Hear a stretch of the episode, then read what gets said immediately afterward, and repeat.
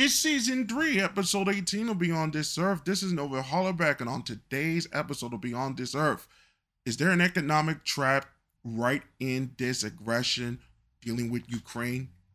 What is the, the truth about the Ukrainian issue that a lot of the media is trying to scrub away as DuckDuckGo becomes DuckDuckNot?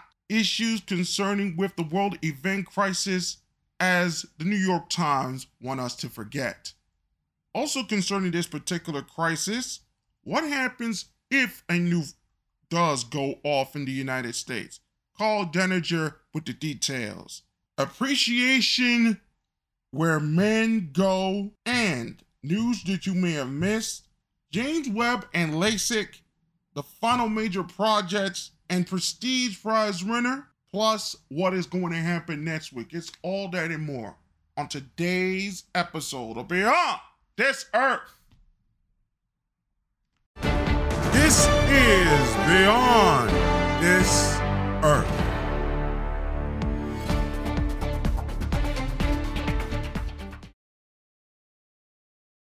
Welcome to Beyond This Earth, Season 3, Episode 18. This is Nova Hollaback. That's Hollaback! Well, I never thought I would be witnessing the craziness of America in full bore. And boy, America has really gone crazy. This world event crisis, many people might call it the COVID 19 pandemic, which is still ongoing despite the many changes that are happening. Less masks all over the place, especially in Washington, California, and others. Now it is the Ukrainian situation. There are some things that I need to say, and I will say it towards the end of what we are going to discuss. But if you have not heard, more sanctions is coming on, and now oil and gas will no longer come from Russia to the United States as Biden has banned that. And now tariffs are incoming to those that are helping in this particular situation, that is helping Russia in this particular situation. Interesting news that I will also state towards the end. But one thing I want you to make sure and listen very carefully is that there is a possibility there are mousetraps all throughout the decisions, especially taking Russia from SWIFT. What you don't realize about SWIFT is that it's not this mega computer system. There is no mega computer systems. There are databases out there, financial databases. Bloomberg, has contact with Aladdin, which is their major database or one of the major databases. Martin Armstrong has one of his own major databases. All these different databases, they're not necessarily connected together, but aspects of it, the financial departments all over the world have certain databases. Swift is a database and it's an algorithmic databases that have been first done in analog many years before when it started out later became a part of the communications and telecommunications side of things sometime in the early 80s sometime in the late 80s 87 88 and they started to build these systems concerning with finance. So swift is a bunch of programming algorithms and data sets. Basically, it's it's almost like basic, but way, way more complicated. It's done in COBOL in certain and certain parts it's done in COBOL, and other parts is in Fortran, in other parts it's done well, it's actually COBOL 68 in other parts it's Lisp, and in other parts there's Java, there's this, there's the, the first versions of what we now consider APIs. when it's trying to connect to Aladdin and other particular place of those those places there. And then escrow, which is connected to this whole Swift system. It's not a joke. Swift is not a joke. So when a government decides that it can no longer deal with a certain country in there, they have to use Swift. They have to take away assets from removing it from these particular systems. And other particular systems have to agree. Understand? So they can no longer access through Swift those particular systems, as it were. Where they used to do before, and it was much easier. Now it's much harder. But if you break aspects of the system, which is a mismatch of programming languages, you might fuck up something in other systems that will take much longer to fix, and you might fuck up another system which has been locked in for years and years and years, and nobody has touched it until it is time to touch it, and then you might spark certain things that are happening that the market may not like. a Twitter poster by the name of Shushakov stated this on Twitter on the 7th. The recording is being done on the 11th. The conflict in Ukraine is a collateral damage of massive US Russia crisis that had been brewing since at least 2012. My me paraphrasing. Now that the conflict has penetrates every single political, economic, and social level, regionally and globally, it's important to see what comes next. He's an academic. His not jobs of our government or companies, but analysis of most global constituencies getting critically biased. Mine probably is as well, but he presents the, the other side of the picture from what people get from mainstream media and other particular things in Ukraine cause Russia shield bear, whatever. So, he says, the new drastic sanctions on Russia will slap and will hurt, especially in the long term. There's a lot of literature on it. Many talk about how energy markets will be affected. So I'm going, he's going to skip this and say do things about other less discussed important domains. Following sanctions on Russia's airflight world and airspace, Russia closed off skies for Europe. They gotta take a detour. Shares of most European airlines fell from 6% to 12 32% due to the increased costs. Finland particularly looking bad, not just that. A lot of rejoicing over how Rush planes were on lease or seized, but there are a lot of drawbacks to this as well. Western sanctions meant to punish President Putin for invading Ukraine may have also dealt a big blow to Europe as companies that lease uh, commercial aircraft to Russian airlines. There's new those new sanctions are going to hurt those European countries. Moscow advises chemical enterprises to suspend export of methanol derivatives to Europe due to logistical issues.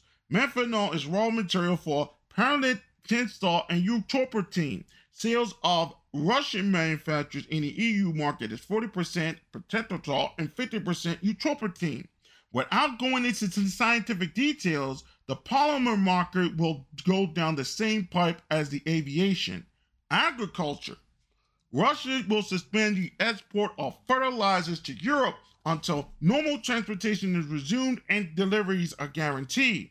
Number six, Russia's trade ministry says that due to the sabotage of deliveries by some forest logistic companies, farmers both in Europe and other countries cannot receive the necessary volumes of fertilizer, which means that on the eve of the sowing season, European and American farmers are left without Russian fertilizer. Russian share of the world market is a little less than a third per, per third, like one third potash fertilizer, which I mentioned about it last week. 10% of nitrogen fertilizer, and about 20% of other complex fertilizers. How to fill the gap? The issue could have been resolved by fertilizers in Belarus, but is also under sanctions. In Ukraine, its sowing campaign is disrupted due to this particular situation. That is, in six months, the world food market, in particular wheat, will collapse. The bread is gone. Ain't no more cereals. Ain't no more cereals, bruh. In six months, y'all, when y'all got no bread and you got to feed people with bread, especially cows. Oh, Lord. Six months, not looking good, and you need to ramp it up, and it's going to take at least a year to ramp up production again. A lot of motherfuckers are going to go hungry. He continues. Russia is the world leader in the wheat market, and what the U.S. now does is to seek to cut U- uh, Russian Russian exports. This will only aggravate the situation. The logistics of this are completely destroyed. Impossible to take Russian wheat to Europe, but it's easy to take it to China, and they need a lot of it. So you help China by screwing over Europe, which where China, ladies and gentlemen, and this particular coronavirus. Come on now. Skukov continues. By the way, once the sanctions were slapped, India was smart enough to ensure business with Russia over fertilizers was done in bilateral currencies. So the East here exposes a smarter approach than the West. Not surprising. Semiconductors and computer chips are also interesting. Today, Russia accounts for 80% of the market of sapphire substrates. Thin plates of artificial stone, which is used in opto and microelectronics to build various layers of materials such as silicon. They're used in every processor all over the world. AMD and Intel are no exception. Russia's position is even stronger in special chip etching chemistry using very ultra clean components. Russia accounts for almost 100% of the supply of some of the rare earth elements used in these purposes. A ban on Russian finished projects for, towards Russia will result in a retaliatory ban on the supply of production components, which will cause an acute shortage of processors for the whole world. There are other echoes as he continues. Gas prices going up just as Moscow expected them to. Diesel is getting expensive. Energy bills and energy bills in Europe are also rising. I don't rejoice in any of this. People will lose their jobs. People have to live harder lives. Nor do I estimate the gravity of the situation for Russia's own economy. This is to say, the next time you hear people that Russian is a gas station with nukes, judge yourself. Europe will lose in any case. China it may be a mixed bag. The U.S. is likely a winner in this crisis. Israel, Western leaders stronger. It benefits economically from Europe's militarization and sanctions on Russia. Your U.S. profits from the conflict like it did both in the first two world wars. But the departure from the U.S. dominant world will be much faster. So this is the de-dollarization. U.S. domestic integrity is also weak, and this will be exploited. Regardless of how Ukraine is settled, Russian U.S. standoff will continue to take dramatic forms, but in a mostly non military way in the future.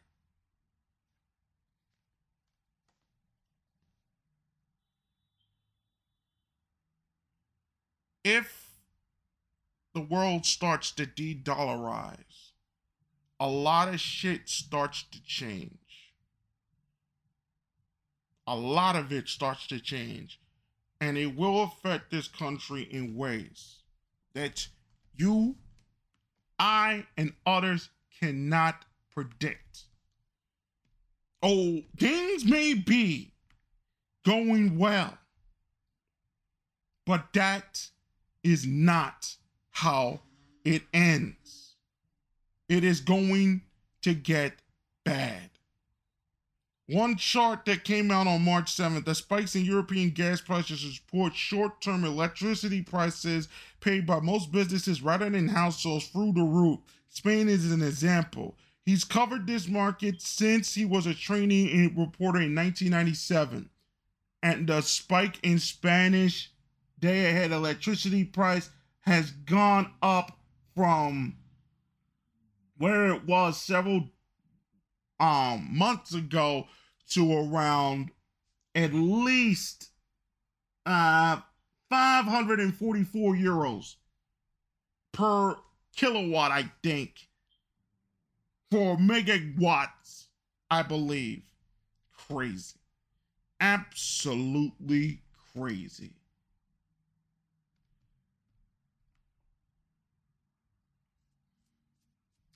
then came this unbelievable post.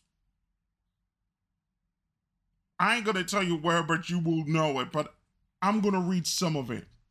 While this particular thing is ongoing, let us look at the composition of the Ukrainian government. The core decision making inner circle of Ukrainian President Zelensky is actually based on a circle of friends when he was an actor. The chief of staff of the presidential palace is a comedy producer. The head of the presidential administration is a lawyer in the entertainment industry in Ukraine. The president's chief a policy advisor is a comedy writer. The chief ger- chairman of the Ukrainian Supreme Intelligence Service, their version of the CIA, is a boss of a film company. The senior advisor of the Ukrainian National Defense Committee is a comedian and a partner in acting with Mr. Zelensky. If you just look at their resume, it's a film and television company or decision making body for a country. The poster wonders why has Ukraine completely ignored the geopolitical relations of major priorities over the years? It seems that homeland security and national development has nothing to do with these particular politicians because it doesn't really matter. They're basically not Ukrainians because Ukrainian recognizes dual nationality. 90% of the 80% of the senior government officials are American, and 90% of the wealth and people of rich are both in London, America, or Switzerland. During the 20, 20 2008 Olympics in Turin in Russia, the pro-American Georgian president Saakashvili, who was ordered by attack by Putin, ordered to attack by Putin, was defeated and overthrown and transformed himself into the governor of Odessa Oblast. The female health minister of Ukraine is the most typical example. She was born in the United States. Before 2013, she was an American general doctor. She went to Ukraine in 2013, naturalized in Ukraine in 2015, and was promoted to Deputy Minister of Health in 2016. In 2019, he defied, that's the President Zelensky, for all opposition and was appointed Health Minister. That's the woman was appointed the Health Minister. Three other ministers appointed by the parliamentary in 2014 are all foreigners. The Secretary of the Treasury is American. The Minister of Health is Georgian. The Minister of Economy is Lithuanian former president of Georgia, is now the government governor of Odessa. The last president, Peter Poroshenko, was said to be an informant for the CIA. Hold on. As for the grassroots troops, many frontline commanders are American and have joined Ukraine in recent years. In terms of qualitative statistics, the indicators are like this 80% of U.S. visitors hold U.S. citizenship. Dual citizenship is, le- is legal. 9% of the wealth of the rich are both in Europe, those two particular places, London and Switzerland, and the United States.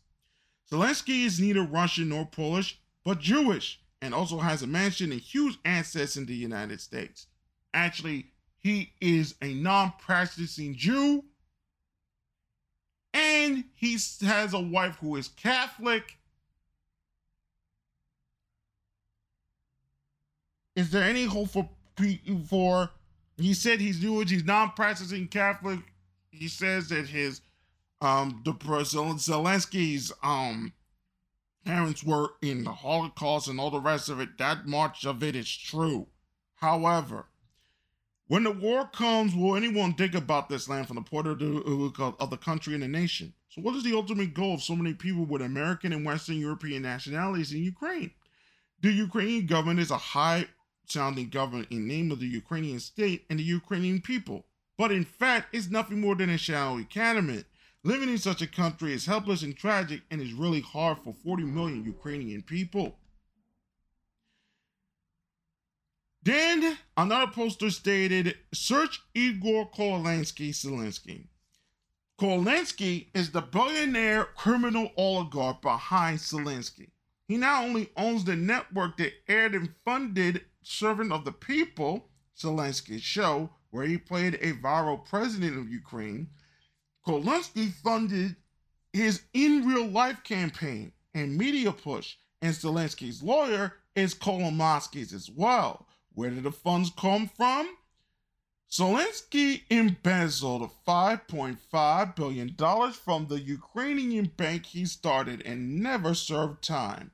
He stole 5.5 billion from Ukrainians. He laundered the money to Zelensky, buying him a $35 million mansion in Sunny Isles, Florida, which is known as Little Moscow, and creating a Costa Rican bank account for Zelensky that currently holds 1 billion of those stolen dollars. Kolansky was banned from the US along with his wife and kids for using bank funds on Zelensky. Oh, and those neo Nazi mercenaries that Putin keeps mentioning, funded by Kolomoisky, those are his private security. He gets off of them calling them Nazis because it trips up the trail for normies and media. He's also offering a thousand K bounties on any Russian soldier. Absolutely crazy. Continuing from this here. From the Pandora Papers, the document showed that Zelensky and his partner set up a television production company, Kvartal 95, and a network of offshore firms dating back to at least 2012, the year the company began making regular content for TV stations owned by the same man, an oligarch dogged by allegations of multi billion dollar fraud. The offshores were also used by Zelensky and his associates to purchase and own three primetime properties in the center of London. A Ukrainian politician called him out. This is um Komolowski and on his theft and grift of the Ukrainian people. So she tried to kill her child and husband with arson. She demanded accountability. Zelensky had his comedy troupe hire the official Ukraine choir to sing about arson and lampoon this particular person. This is all documented by this media. The head of the choir officially apologized and saying, it's absolutely crazy. And then it just continues from there. It, it it's just wild. It is just wild. Then oh absolutely wild.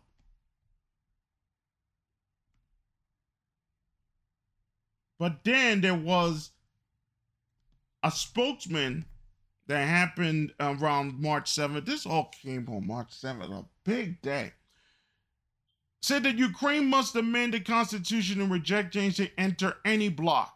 Ukraine must recognize Crimea as Russian and Donetsk and as independent states. If these conditions are met, then Russian action will stop in a moment. The agreement has not gone through. They have not made that agreement. Absolutely crazy.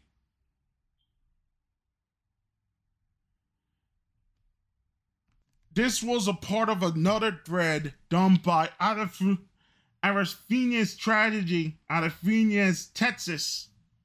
So, it's this this is from February 28th. So Zelensky got his start as a comedian where he was on the show. You know this whole story. Then the show was put on the network which is owned by the guy Komalansky. He was a close ally of the former prime minister, that's Peter Poroshenko. You ain't gonna believe the rest of this here. He has Ukrainian and Israeli citizenship as well as Cyprus citizenship, which uses money to take over their particular, that's right. He took over the Ukrainian Jewish Community Organization by force. He couldn't maintain popular support after this move, and like any good billionaire, he said, fuck it, I'll build my own nationwide Jewish organization and fill it with people who want dissent. Let's talk about how, how crook this guy is. He stole billions from from Ukrainian banks and transferred it over to the U.S. He's also under investigation for buying $20 million of coal, selling it to someone else, and then shutting down the company before the check could bounce to the original seller of the coal, who was a Belarusian oligarch. This guy got on Putin's shit list for funding of Russian oligarchs seven billion, several billion dollars, and got on Poroshenko Zelensky's predecessor shit list for intimidating state officials with his own militia. This man is just a grifter and a monster. He was also dismissed as the governor of the oblast in 2014 and immediately turned around and helped ensure that the servant of the people, the show where Zelensky acted as president, aired on his one in one network in Ukraine, which he's owned 70% of. Pandora Papers reveal offshore holdings of Ukrainian president and all the rest of it. Then they talk about all these particular things that we just mentioned before.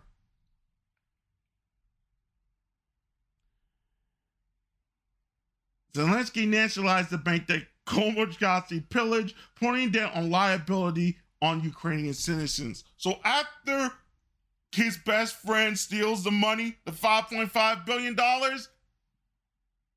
Zelensky nationalizes the bank, putting taxes on the citizens.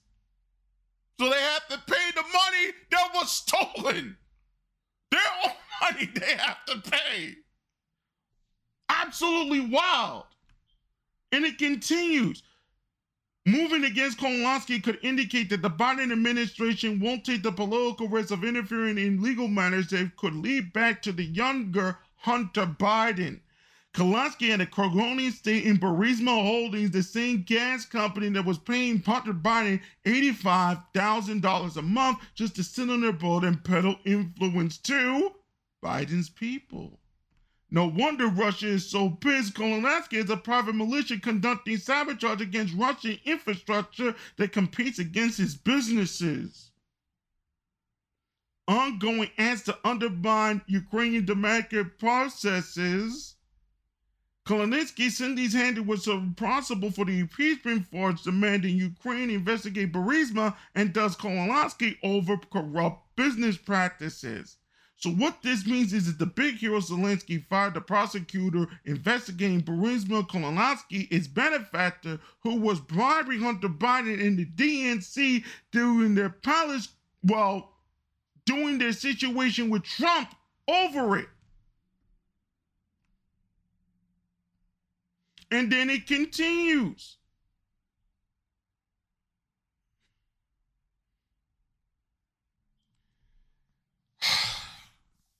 So, what else from this particular situation before we move on? We haven't gotten to what we really need to get to. Oh, it gets even screwier because Russia has stated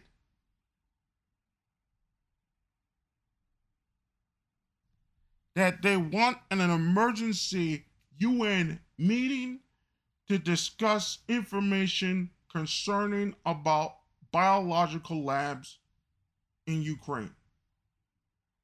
The US is saying that they use the biological labs in those Ukrainian in the in Ukraine to get rid of biological entities, as it were, eat real bad stuff. But the Russians are implying something worse with this. we will have more details about this next week. Way more details if it does happen and take place. The reality of this world that it, it, it's coming down into a million pieces. We'll get to that in the second segment if we got time for it. Speaking of which, South Korea has elected a brand new president. His name. Get his name. Let me get his name here, folks.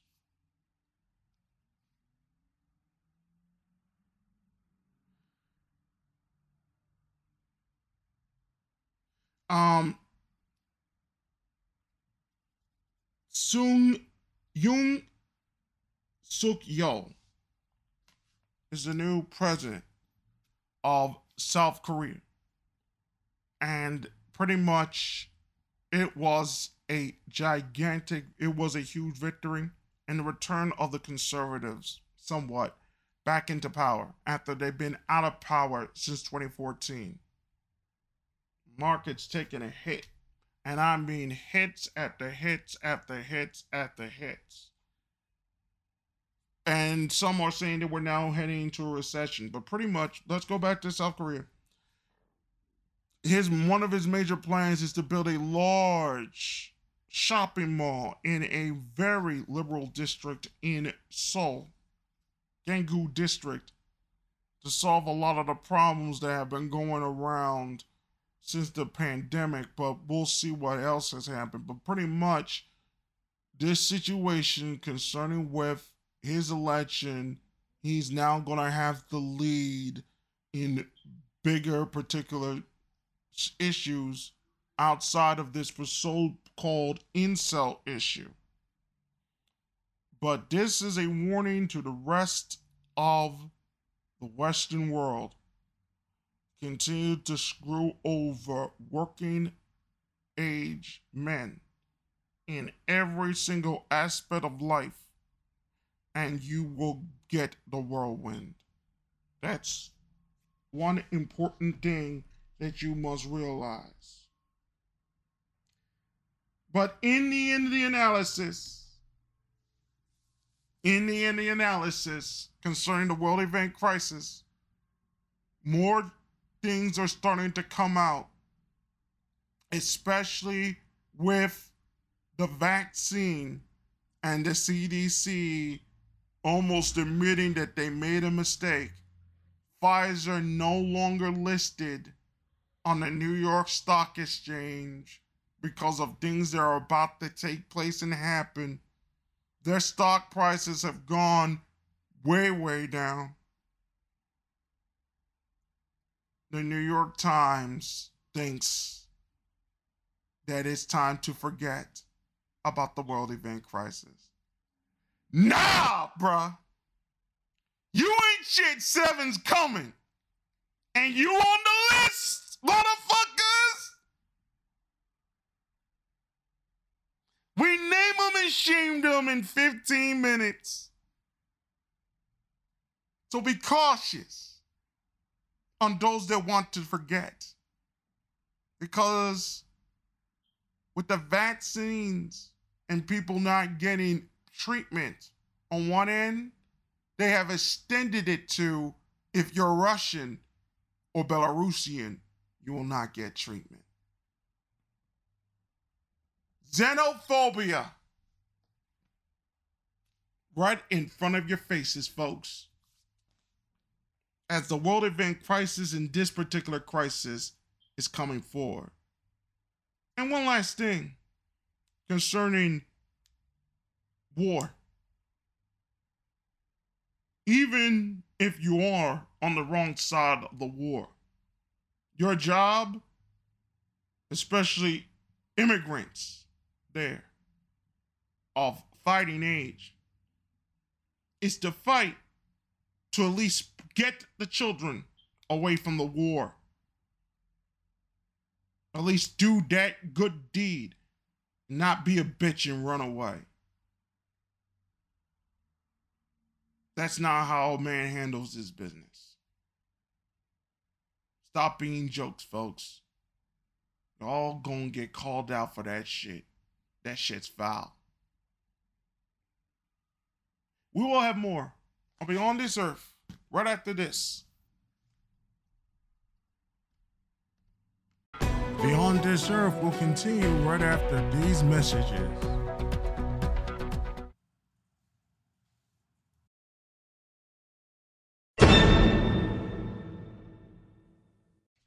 It's coming. And you can't run away.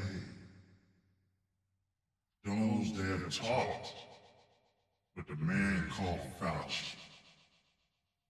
Those that have stated the mandates, the treatments, the obfuscations, and machinations of power personified. They were singing songs. They were dancing in the streets. They were shooting for the gold. And then they took died and wrote it against the wall. It all came about snake eyes. Everybody started looking. Who is going to lead first?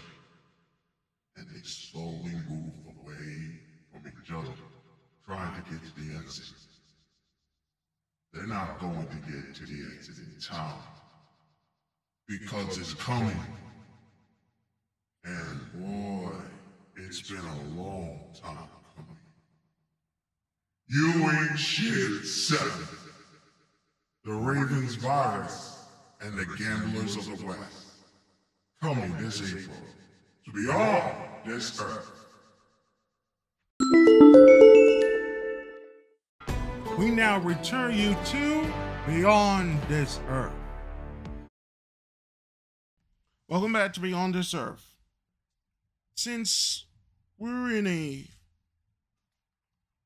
very, very interesting time, just on a precautionary level, Karl Denninger has posted on the market ticker something important about how one needs to handle themselves if nuclear exchange does take place. Just as a precaution. Everyone fears the prospect of nuclear war, and for good reason.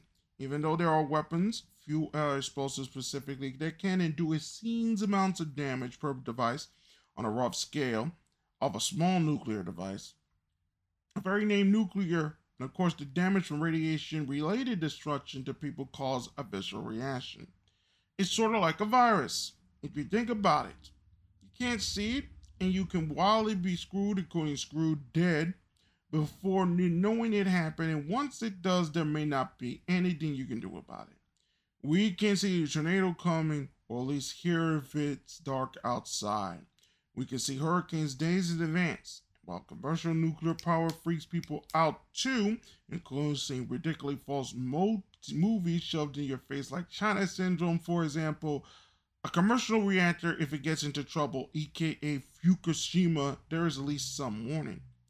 Of note, in Fukushima, everyone who died, in fact, died of panic, not necessarily radiation, or died from the tsunami itself. The tsunami killed a lot more people with one apparent exception, a worker at the plant. Yes, the damage was severe. The cleanup will take decades, and you're still seeing it. The destruction of ordinary use of a modest amount of land may be effectively permanent, certainly longer than the United States has existed in terms of years and similar, but it was not a civilization ending or land sterilizing event, even in the local area. We have lived with the possibility of nuclear terror attack for a long time. It's not very hard to build a crude nuclear device. The only difficult part is attaining the fissile material. Everything else could be literally done in your garage. The odds of you pulling off without managing to expose yourself enough to inhale dust, such as the matching to kill yourself in the process, are not very good. But then again, if you're willing to undertake such a monstrous act, I think it's fair to assume that you considered your own life worth forfeit anyway. But if such a weapon were to be used, would not even register in the terms to rescue you unless you were in the immediate vicinity of where it was detonated. If someone blew it up once in New York City, for example, unless you were within a few 10 miles of New York City, the threat to your health and life will be an effective zero. Do record the many tests of extremely large nuclear weapons in the United States and elsewhere around the world until 1958, with somewhere around 12, 2,100 nuclear bombs being detonated. We're still here. The threat today in the United States is, of course, the possibility of a strategic exchange, that is, two or more nations with nuclear weapons who use them against the landmass of their opponents with the intent of destroying their political system. This, by definition, involves hitting civilian areas since all political systems are based in such places, such as Moscow and Washington, D.C. Mr. Denninger does not rate the odds of such a exchange to be high. Even during the Cuban Missile Crisis and during the Cold War generally, there were times where people could have pushed the button and didn't. Unbeknownst to many a Soviet naval officer, Vasily Arkhipov refused to consent to the use of nuclear torpedoes against the U.S. Navy at the time. All three senior officers on board had to consent in order for the weapons to be released. He refused, and by doing so, prevented what would have been almost certainly escalated immediately into nuclear war. In 1983, there was a false alert in the Soviet Union. False alert in the Soviet Union. Their early warning radar indicated U.S. ICBMs in the air with four more behind it. The duty officer decided to wait for confirmation, which, of course, never occurred. Had he not, it would have been quite likely that the Soviets would immediately launch against the US and NATO, which, of course, would have led into the US firing back. Both of these events happened during extremely tense periods in American history with respect to US Soviet relations. What is going on right now is a tiny fraction of that, despite appearances. Yes, it is bad when a war is on. Yes, all sides in a war use propaganda, including deliberately cooked up images intended to flame the people on their side or on the other side, along with wildly reckless rhetoric designed to do the same. Today's social media and 24 hour news cycles promotes the loudest, scariest headlines, even if the photographs are recycled from natural disasters, former conflicts, video games, and are flat out false. That's war, and it always sucks. Every single time. It's been roughly 40 years since the USSR and the United States were in such a posture. If you're younger than 50 years old, so you don't remember the last incident with the false warning, and of course, the Cuban Missile Crisis is not something that a person who is of working age, less much a young person, has any recollection since you are not yet born. All things considered, Karl Denninger rates the risk of an actual nuclear war between Russia and anyone else at this time to be extremely low but never zero, and a lot higher than it was a few months ago. Take the below to that in context. The odds are very, very low this will happen, but they have increased since Russia invaded Ukraine, and stupidity can rapidly escalate a bad situation into a catastrophic one. First, let us deal with a few facts related to nuclear weapons and then talk about the risk to you personally and what you might be able to do about it should the threat become realized. He dispensed with a common and therefore opinion incorrect view that every electronic device, including every vehicle on the road, will be destroyed instantly as the Russians will first explode nuclear weapons in space, which will create EMP that ruins them all. Yes, they will set up weapons in space, and so will we. But while there will be some damage on the ground, it will not be a wipeout. He's done the math, and he does not believe that it will happen on a national or global basis. The people that will claim it to happen has never proved their claims, incidentally, for obvious reasons. The purpose of sending off those weapons is to destroy the satellites, which modern warfare considers critical to an observation, navigation, and communication standpoint. We will do it too to bring about the same result as doing so from a casualty point of view is free. Thus, if you think your GPS will, will post event, no, it will not, and neither will cellular infrastructure. So your cell phones are gone. Your magic phone will be worthless. So if you might think you want math, then you will live if you want them. Five paper wands and keep them around. Keep them around, folks.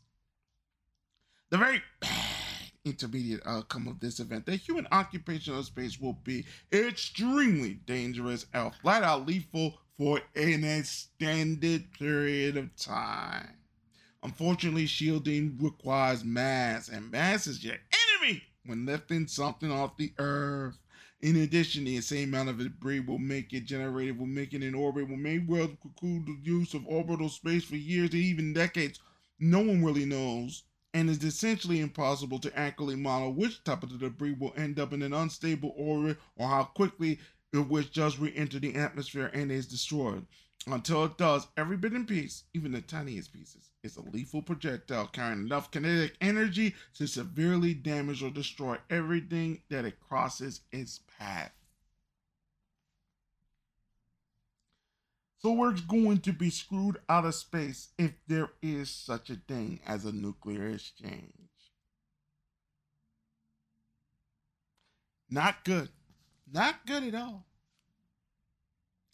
When a nuclear weapon is detonated against a ground based target, the immediate destructive effects come in three forms immediate radiation from the prompt critical action itself, blast pressure, and heat. All three are, as you might expect, extremely bad news. A nuclear weapon that is exploded near the ground that's in a ground burst form sucks up a wild amount of dust, dirt, and pulverizes whatever it was under and around it when it went off, thus the mushroom cloud.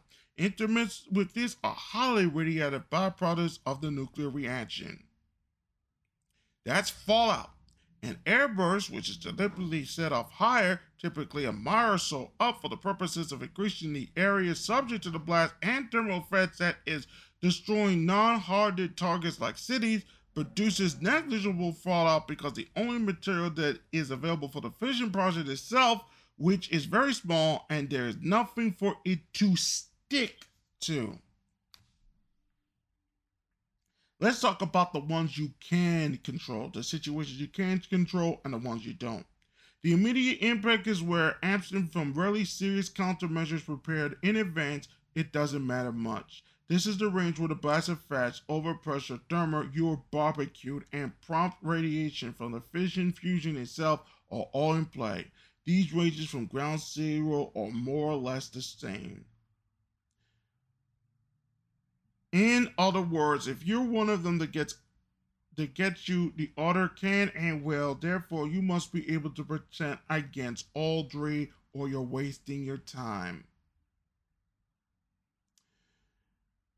This sort of protection is not trivial. Blast overpressure is not about killing you directly, but also toppling and boiling things on top of you like buildings. But frankly, if you're barbecuing an already with shine exposure while being a hundred few hundred tons from building blasted into you, I'm not sure there's much a difference.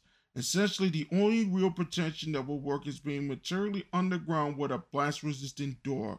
All penetration sealed against the blast pressure and a secure means of obtaining breathable filtered air, water, and dealing with your own human feces because you can't come out or use the bathroom after the event for a significant amount of time which will likely be weeks. In short, if that's the scenario you find yourself in, the odds are not good, and you might contemplate breaking out the booze, drinking it all, and sitting in the middle of the town square instead of trying to hide it out in a fashion that will be ineffective. This area is roughly 10 miles as a crow flies from a major metropolitan area with a hardened location i.e., military base, civilian nuclear facilities such as a power plant. Depending on what gets hit or how big the bomb is from the radius varies. And of course, there may be more than one warhead targeted at your area. But if you're not in the immediate area of destruction, which is for most detonations going to be a few miles in diameter from wherever it goes off, your odds aren't bad, or at least initially. It is the longer term days, weeks, and months, possibly years, that poses a problem. Let's talk about the high risk hazards you don't really think about, which will widely change your odds in the weeks post event. You must assume that any hardened location is going to get hit with a ground burst. This includes dams, nuclear power plants, any military asset with material storage or command centers that would have been underground facilities, and of course, any land based missile sites. The latter is usually out west in the northern area of the United States, but not exclusively. There used to be Nike air defense bases all over the place, at least last ditch offense against Soviet bombers, but they have been decommissioned and there's nothing there to blow up. So you can gently ignore those if you know of old one in your area. Ground bursts are the ones that produce the meaningful fallout but that is relatively short lived is serious risk of getting you, assuming you're not in the overpressure heat shine area. It is the nucleotides and ferrous facilities that are blown into the air that are the most serious problem and the mo- one that cannot be outlasted if you get blanketed from it. And presume, assuming that you're not downwind of that sort of target, you should shield yourself from fallout for a couple of weeks. You should will probably be okay in the short term. To know when it is safe, you need a means of measuring current radiation levels.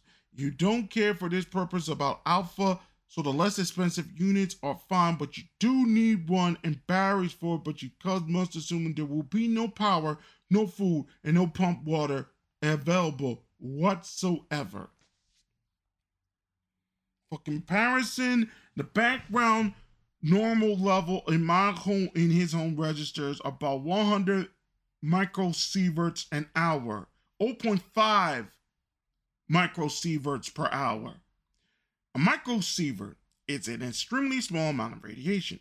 Over 24 hours, you received about 3.5 microsieverts just ordinary things such as cosmic radiation and naturally radiative elements in the ground around you. You receive 10 times as much from just taking a cross country flight because you lose a good part of the atmosphere shielding and altitude, and about 30 times as much every time you go to a dentist and he takes x rays of your teeth. A woman takes about 1,000 times that amount when she gets a mammogram to detect breast cancer. None of these can kill you, Remember that the pilot in front of the plane and the cabin attendants take that exposure daily. Roughly 100,000 microsieverts a year possibly is recovered to materially elevate your lifetime cancer risk. To put this in perspective, 100 times my usual background level might elevate his cancer risk but won't kill him instantly. So, post a nuclear attack, if I was to read 15 microsieverts an hour, which is about 100 times it reads now. Yes, I can he can come out of the shelter and won't die immediately, but he might get cancer from it years later. Of course, if it's 10 times higher than that, for a very short term excursion might be okay. You definitely do not want to come out yet, as severe radiation poisoning is not a fun way to expire, and you might very well do. Since fallout often winds up oddly concentrated in certain place, but in not in other places due to rain dropping on in the atmosphere, etc. That the deflector posts an event like this, that detector posts an event like this will be your friend for quite some time, well into the future. That's a microsievert detector to detect radiation. Food and water in sealed containers will be fine because there's no way for the fallout to get in there and may be ingested. Water can be filtered for most radioactive particles of concern, even moderate level fallout, provided you are shielded from the direct radiation it gives off from anywhere from a few days to a couple of weeks will decay quite rapidly. That means if you have a basement or underground shelter or a storm shelter and add sandbags or similar where the coverage is zero or close to you if you don't have enough shielding to prevent taking lethal dose during that time. Remember that radiation in particles, which there which it is where it is, has to get into the shelter, so you need to deal with air supply and exchange along with filtration of dust and such that it might be in the air. Most homes with a basement or similar can be easily and reasonably inexpensively fitted to suit this purpose. You cannot assume that a generator or any other electric devices of any form or function will function even on battery power but most, contrary to people's beliefs, will in fact work just fine. Just don't count on it working. Do not discount that sanitation becomes an extremely serious issue if you can't leave the shelter. What is of most likely is that you will have to risk atrazine for very, very short periods of time in order to get human waste outside of the shelter space. You must not contaminate yourself while doing so. Think of this as an extremely tough problem. How you do it, how you can avoid getting contaminated while doing so, and how you keep any contamination from getting into the shelter when you do so before you need to use said preparations in anger. You also need to figure out how to deal with clothing as it becomes contaminated, and if it does, it can it can be washed successfully, but most if not all cases, you need to keep the contaminated material away from you until it's successfully cleaned in a place where you can dispose the contamination without screwing yourself, or it must be disposed again where you don't screw yourself. Likewise, you need to figure out how to wash any contamination off your person without screwing yourself with the contaminated water. Again, running water may as well be an unattainable luxury and thus, if you get contaminated, it's not a trivial problem. If someone else is sharing your shelter gets badly contaminated, you may have excluded themselves or they will kill you too. Yeah, that's a pretty shitty deal. Think of it thoroughly and carefully and discuss it with anyone you might share shelter with because that person you may force outside world be your own child or yourself.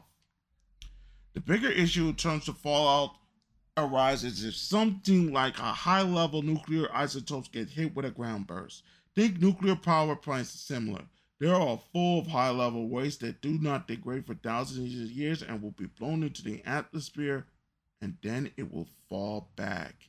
This is not really fallout, fallout, although it can be called that, as a deliberate scattering of extremely dangerous high level poisons, radioactive poisons, that were the thing in that it was blown out.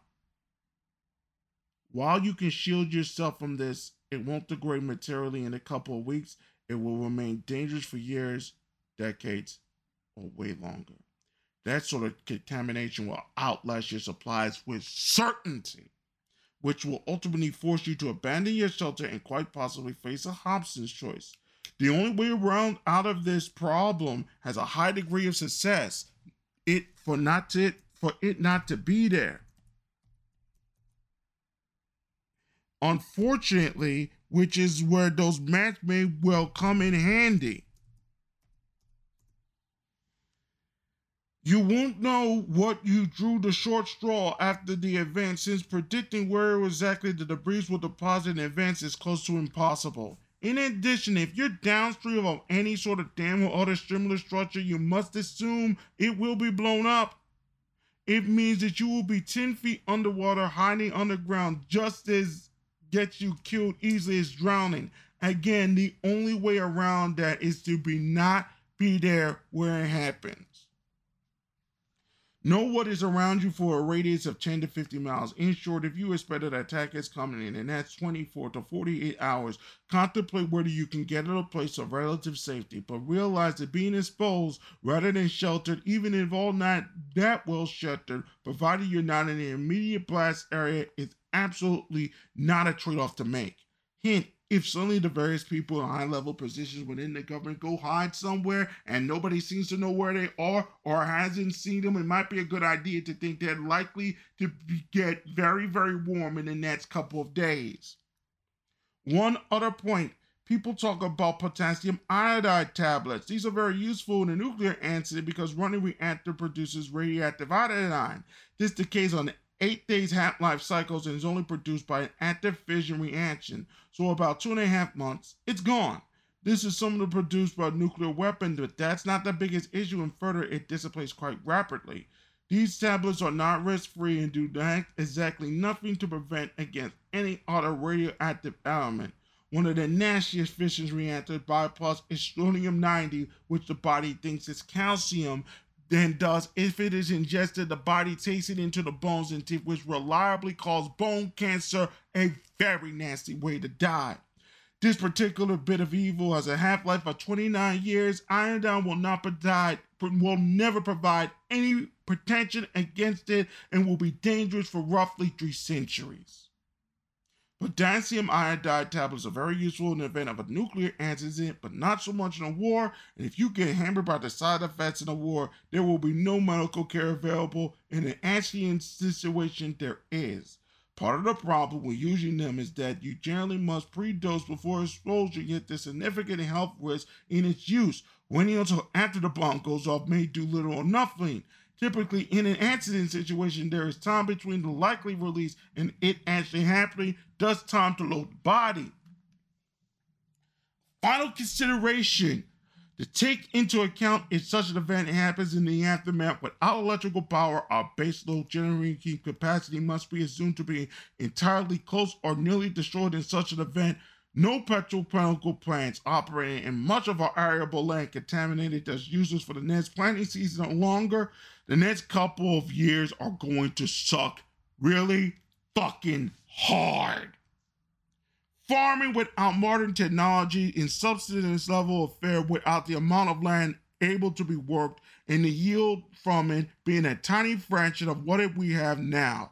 Even when they have a year of edible food, or some people stop people will not materially help, it will be several years, if not a decade or much longer, before rebuilding can actually realistically bear fruit, and that thus assumes the social political fabric remains, which is far from a sure thing. Yeah, sobering stuff here, folks, but perhaps if you think long enough, you recognize while letting people running around with at an wildly irresponsible matter within our political class over the last 20 plus years was a very bad idea.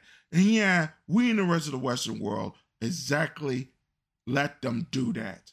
The only good news is that those who actually have the had to push the big red button all know the above, and so while knowing that means they will probably die as well, no matter how rich or powerful they are.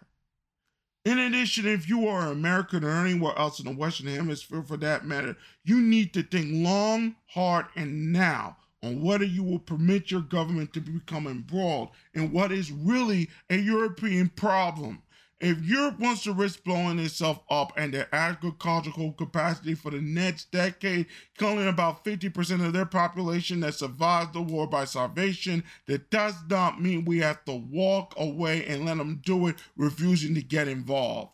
It shouldn't take that much imagination for government officials to realize that no matter how much their power and wealth. They're just ordinary people while facing down a nuclear war, and in fact, rather to get likely to be the first to go up in smoke.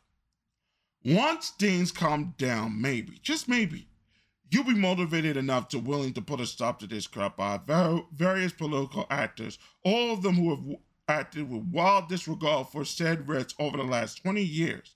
Yes, we did this with our repeated broken promises in regards to NATO expansion, our recent egging of Ukraine's desire to ascend to both NATO and the EU, and our involvement in the 2014 attempt to remove Russian control from a primary deep water naval asset, specifically their port in the Crimea region. While we're not at fault for the invasion, that is entirely on Putin. We certainly did and are responsible for what we did in ratifying the NATO ascension of several nations that firmly in our Senate in 20, 2004, and we did participate in the Ukrainian Revolution in Radograd regarding NATO membership since. It is not just glowing in the dark, which can be avoided if you're in a big city or sitting on top of a facility that gets pummeled. It is also starving and freezing to death in the next couple of years after the event, never mind having essentially zero modern medical care or any sort of available or any other modern conveniences we have all grown to know and enjoy. If we let this happen, they will be all gone. And with that, if it happens, will be our fault. That's basically what will happen. Give that some consideration. We'll be right back. After this, we'll be on this earth. Beyond this earth will continue right after these messages.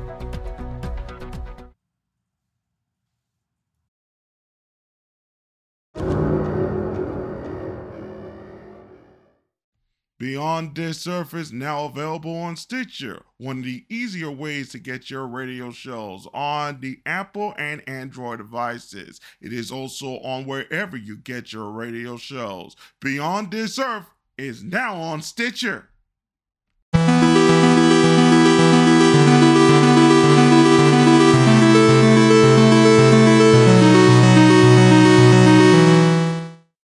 We now return you to Beyond This Earth.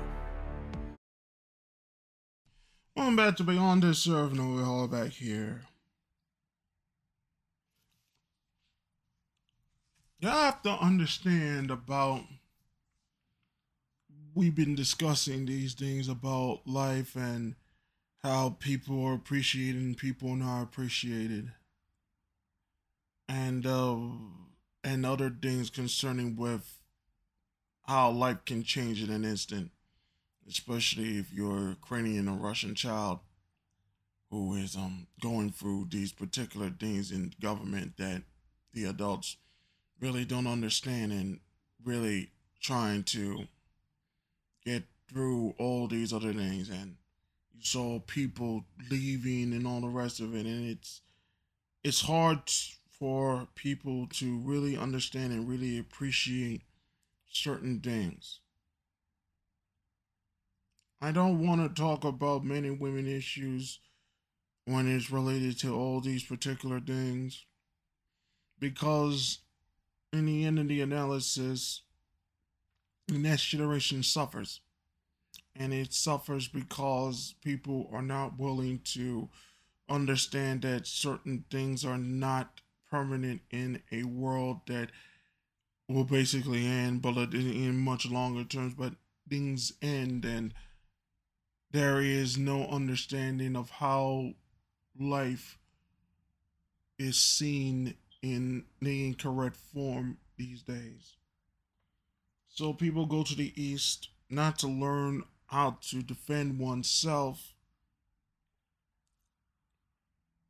and how to use the body not in armoring but in the fullness of oneself, but to find new gurus in order to find new highs that are fleeting. We have a woke culture that has used aspects of Christianity and other particular places, other particular religions, defending the religion when it does wrong, protecting others when it doesn't do protecting certain aspects of it when it does wrong.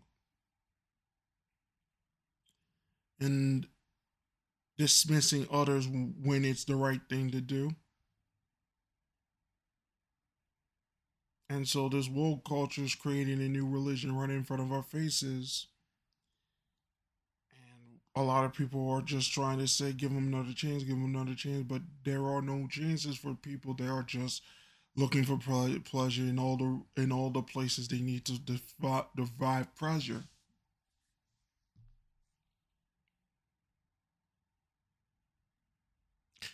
I have to ask men this question. Are you really appreciated in a world that ultimately wants to destroy you? And I go back to the situation with King Velasquez. King Velasquez went out and tried to get the guy that hurt his child over a hundred times.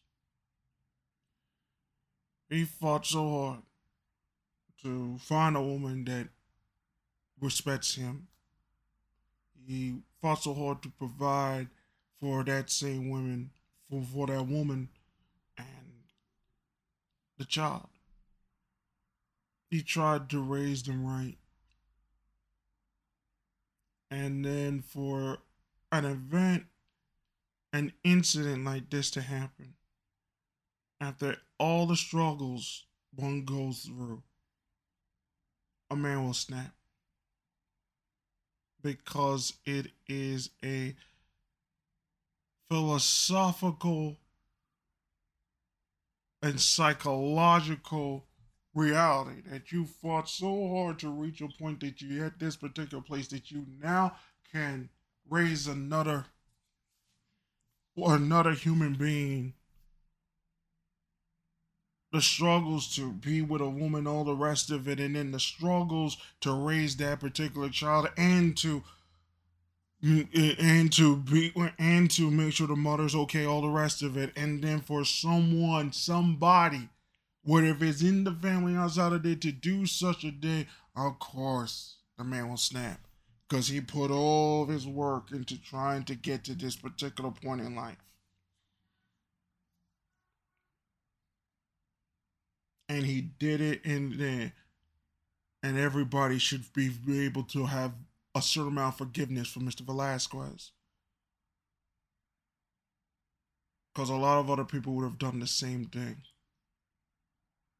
The society that refuses to support the good and punish the bad is a society that no child should be living in. And one of the reasons why is that people are trying to look for new highs, niche highs, and all the rest of it. Instead of accepting the reality of death, accepting the reality that nothing will last forever, especially one's life. That the only thing that will exist is the void. And for us as Catholics, the only thing that we can only hope for is the realization that we're all sinners and that Christ is the if it's not for Christ, that's it. There's nothing else.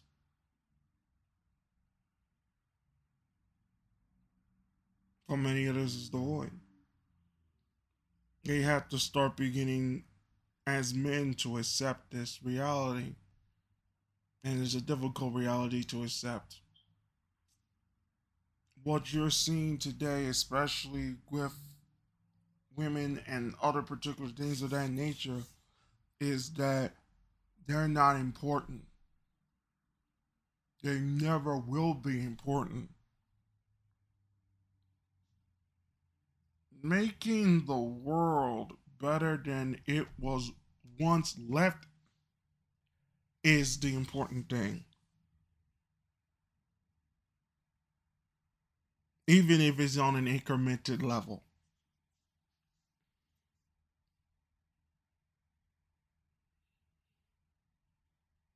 One has to figure it out. That the world doesn't give people meaning. One has to find meaning from one from oneself. And a lot of men have lost the, the case, have lost the gist of it but we'll see what happens. That project that I'm working about concerning that particular issue about men finding meaning in themselves still being worked at. But it's going to be real interesting when it opens. We're not looking for gurus anymore. We're not looking for all these particular things anymore. We're not looking for teachers that don't want to teach and all the rest of it.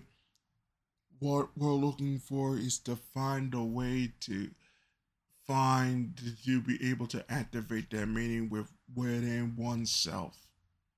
That's all this thing is, and that's all it will ever be. That's coming soon. We'll be right back with more Beyond This Earth right after this. Beyond This Earth will continue right after these messages.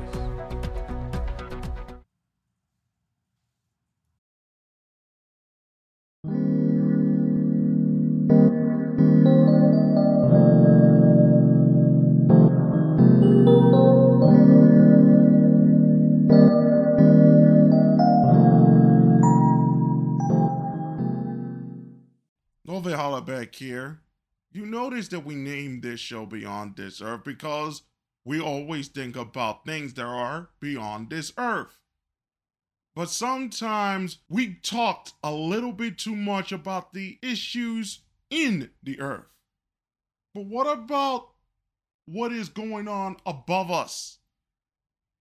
Our hopes and our dreams and our futures just lie 62 miles way up there. We did it before 50 some years ago. And now we're in the process of doing it again. It is now time for the 22nd century. Coming soon to Beyond This Earth.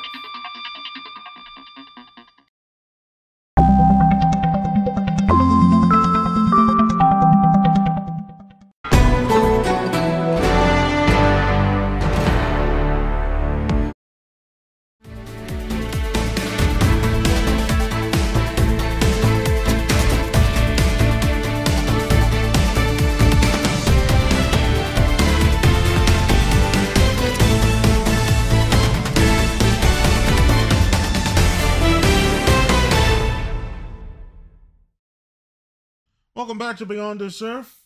Last segment. Let's get to the news that you missed. Tesla's new factory in Germany won conditional support to churning out cars. Disney is adding a cheaper ad supported tier starting later this year. Russian owned businesses in the US has been getting vandalized and had threats during the war. Flag manufacturers in the US are seeing huge price and demand for Ukrainian flags. The hacker group known as Anonymous has claimed that it has hacked Russian streaming services and live TV channels to broadcast footage in the war in Ukraine. The Batman has scored his second best opening in the pandemic era, bringing in 125 million, 128,000, 128 million dollars in the box office this week, last weekend. Ukrainians are finding that their Russian relatives don't believe that a war is going on. WNBA star Brittney Griner was detained in Russia after authorities found hashish oil and vape cartridges in her luggage. Google and Apple have announced a return to office plans. TikTok is being probed by a group of state attorneys general about its potentially adverse effects on kids. Tortoise, a last mile delivery robot company, rolled out what is basically mobile vending machines in partnership with 18 retailers. Mobile Mobileye, Intel's autonomous vehicle unit, has filed for an IPO.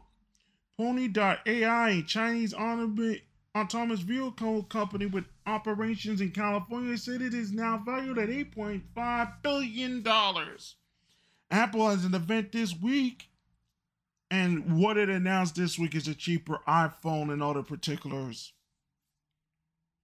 Coinbase has blocked more than 25,000 Russian linked wallet addresses suspected and engaged in illicit activity. Scientists warned in a new paper that the Amazon rainforest is nearing the point where much of it will turn into a savanna. Huh. Elon Musk, wait, Dua Lipa was hit with a second copyright infringement lawsuit that claims that her jam Levitating was a copycat of another song. Elon Musk asked the judge to throw out a settlement that Tesla reached with the SEC in 2018 that requires him to get some tweets pre-approved.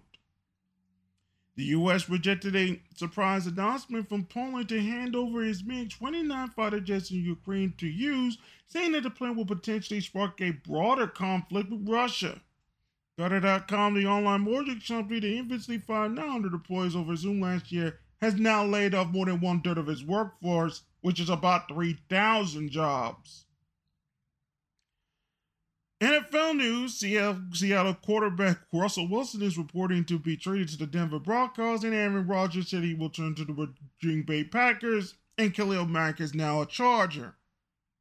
The AFC West is the Wild Wild West again. Apple has released a 5G version of its low cost iPhone SE at its peak performance event, which I just mentioned earlier.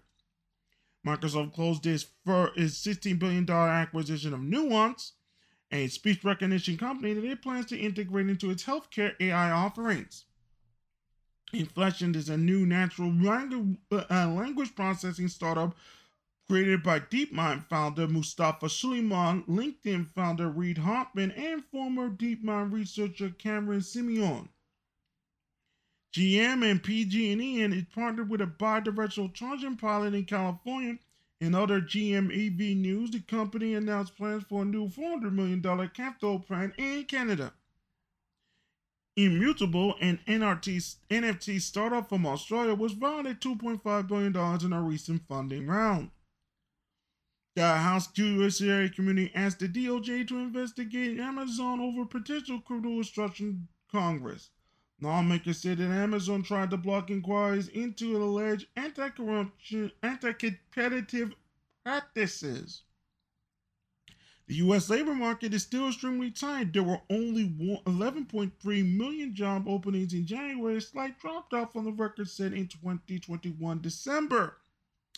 Goldman Sachs and JP Morgan are winding down their businesses in Russia, becoming the first major U.S. banks to pull out of the country. Disney is also pausing its operations also in Russia. Goldman Sachs and J. Oh wait, uh, uh, victims of the opioid crisis were able to directly confront members of the Sackler family, which constantly major Purdue Pharma, for the first time yesterday in a virtual hearing. Amazon stock has its second best day of 2012, more than 5% following its Wednesday announcement of a stock split and a plan to buy back shares. Ryan Coogler, the director of Black Panther, was detained by police in the Bank of America in January after they mistook him for a robber, according to a new police report. Coogler said this situation should have never have happened. But we have moved on. And that is the news that you have missed for this week. Wild that last um thing crazy. Anyway, some space news and important space news. Without the James Webb Telescope, LASIK would be in the stuck in the Stone Age. That's the laser eye surgery, which is one of the. Re- this is the articles that I want to showcase the reasons why we are doing this space special near the end of this season. That is why these are some of the reasons why. Here is what the article comes from. It's from Morning Brew. The world's most powerful telescope, which will allow human beings to see further into the universe than ever, also played an instrumental role in improving the vision of people back on its planet of origin. LASIK, one of the most common forms of laser vision correction surgery, would not be possible in its current form without the skin scanning hack slack sh- Shack Hartmann system, a sensor tech initially created for the James Webb Telescope, which was launched in 2021 December. Last year, more than 800,000 people received laser vision correction surgery.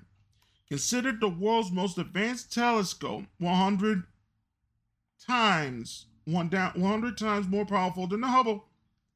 The Webb and NASA, the Webb took NASA 30 years and 10 million dollars to build.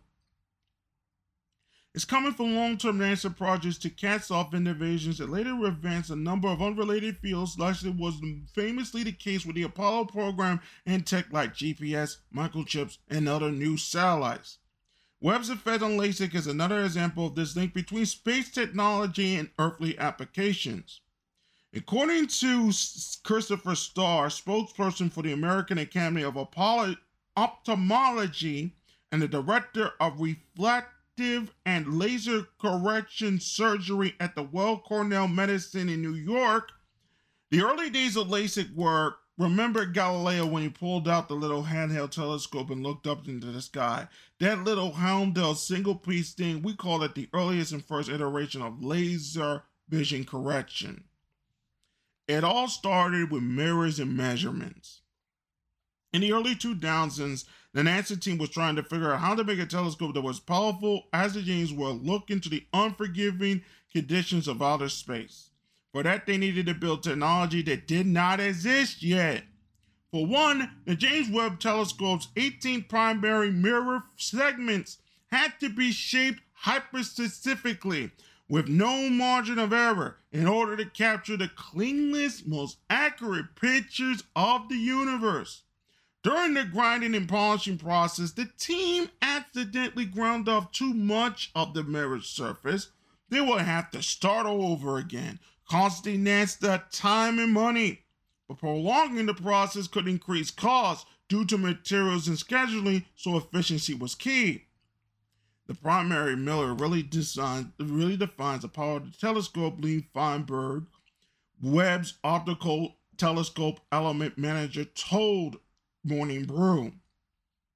Later, he added, It's important when you first polishing a mirror the better to uh, better you understand that the entire mirror surface, the more efficiently you can go about making that mirror.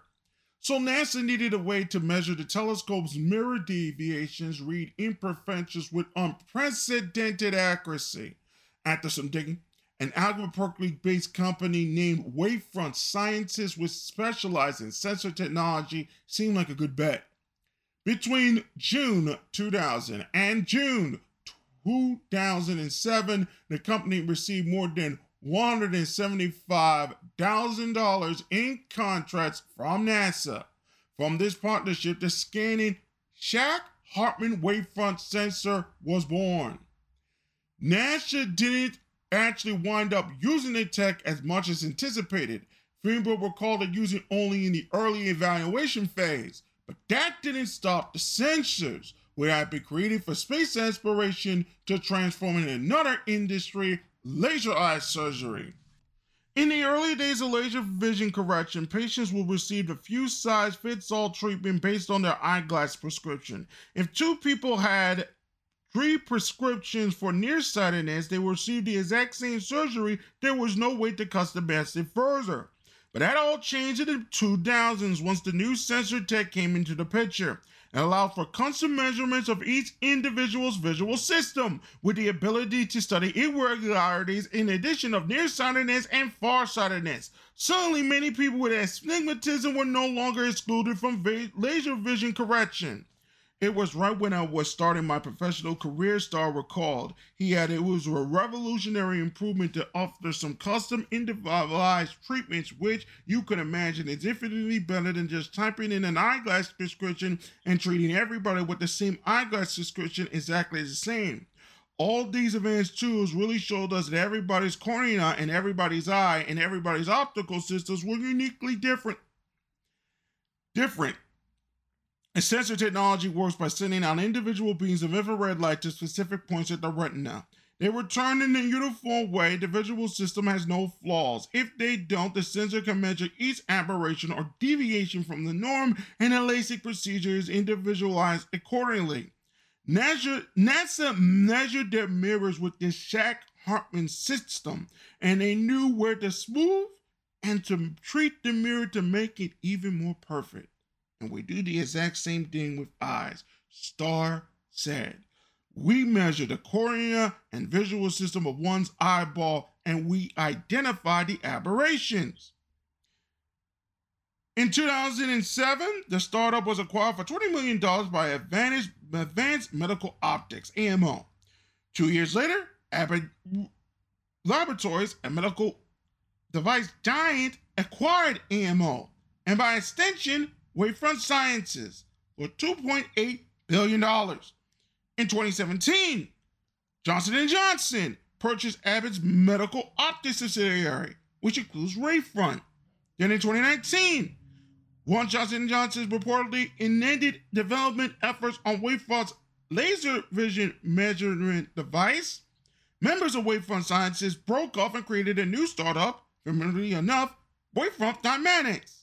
That new company raised a $3 billion million Series A in August of 2020. Today, the LASIK world has built upon this sensor tech even further and now offers a higher resolution scans that analyze 1,257 microrefractions in the cornea, a five time increase in data points than the initial scanning Shack Hartmann system. That translates to treatments with a greater degree of customization, allowing people with more severe astigmatism or with higher degrees of nearsightedness or farsightedness to be candidates for surgery for the first time. Thanks to recent advancements that have built on the foundational sensor tech, Starr said LASIK is now moving beyond its Hubble phase and entering its Webb era. In other words, a time which the field pushes the boundaries of what was once thought impossible. That's why I'm doing the show. That's why.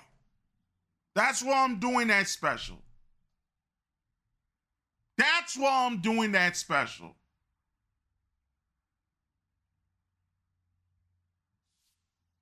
That's why. That's why space is important. I made a mention on Guru Gothic a couple of days ago. It's now being worked on as we're speaking. That we're fixing the website as right now.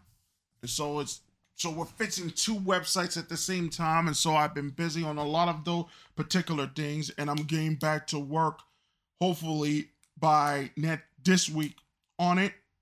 That will pretty much reopen both Guru Gothic, its retrofitting, and the other site that I'm working on. And I'm hoping that it will work in the way that I believe that it will work.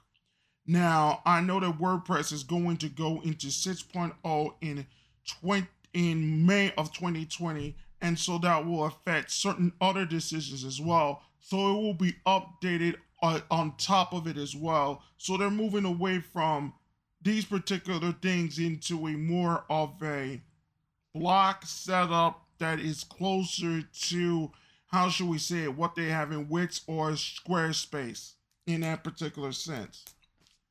I mentioned that we are going to do major projects um, for certain particular entities in the next several weeks. Yes, these are true. There are going to be expansive. These projects, I hope, will start in the summer. That is why I'm taking a humongous break in the summer. That's why we have to end the season early. I hope we can end the season early by the 7th. I'm not going to do any specials. These projects are long term and they are going to hopefully be only updated once or twice. I'm setting myself up for a much bigger future, and this is one of those setups to that future. One of those projects is the final major project I am ever going to do concerning with anything animation unless it is for something in the terms of we doing business with each other. This is the last time, and I'm going to make sure one of the last times, or one of the few of the last times there, I'm going to make sure this project is going to be the most expensive project I have ever done. And I hope that it is going to be something of the last great love letter to animation in this particular format that I will ever do. So watch out for that project. It is going to be absolutely fantastic. You're going to love it. The winners of Lomez's and let me get this right here so I can make sure I get this correct.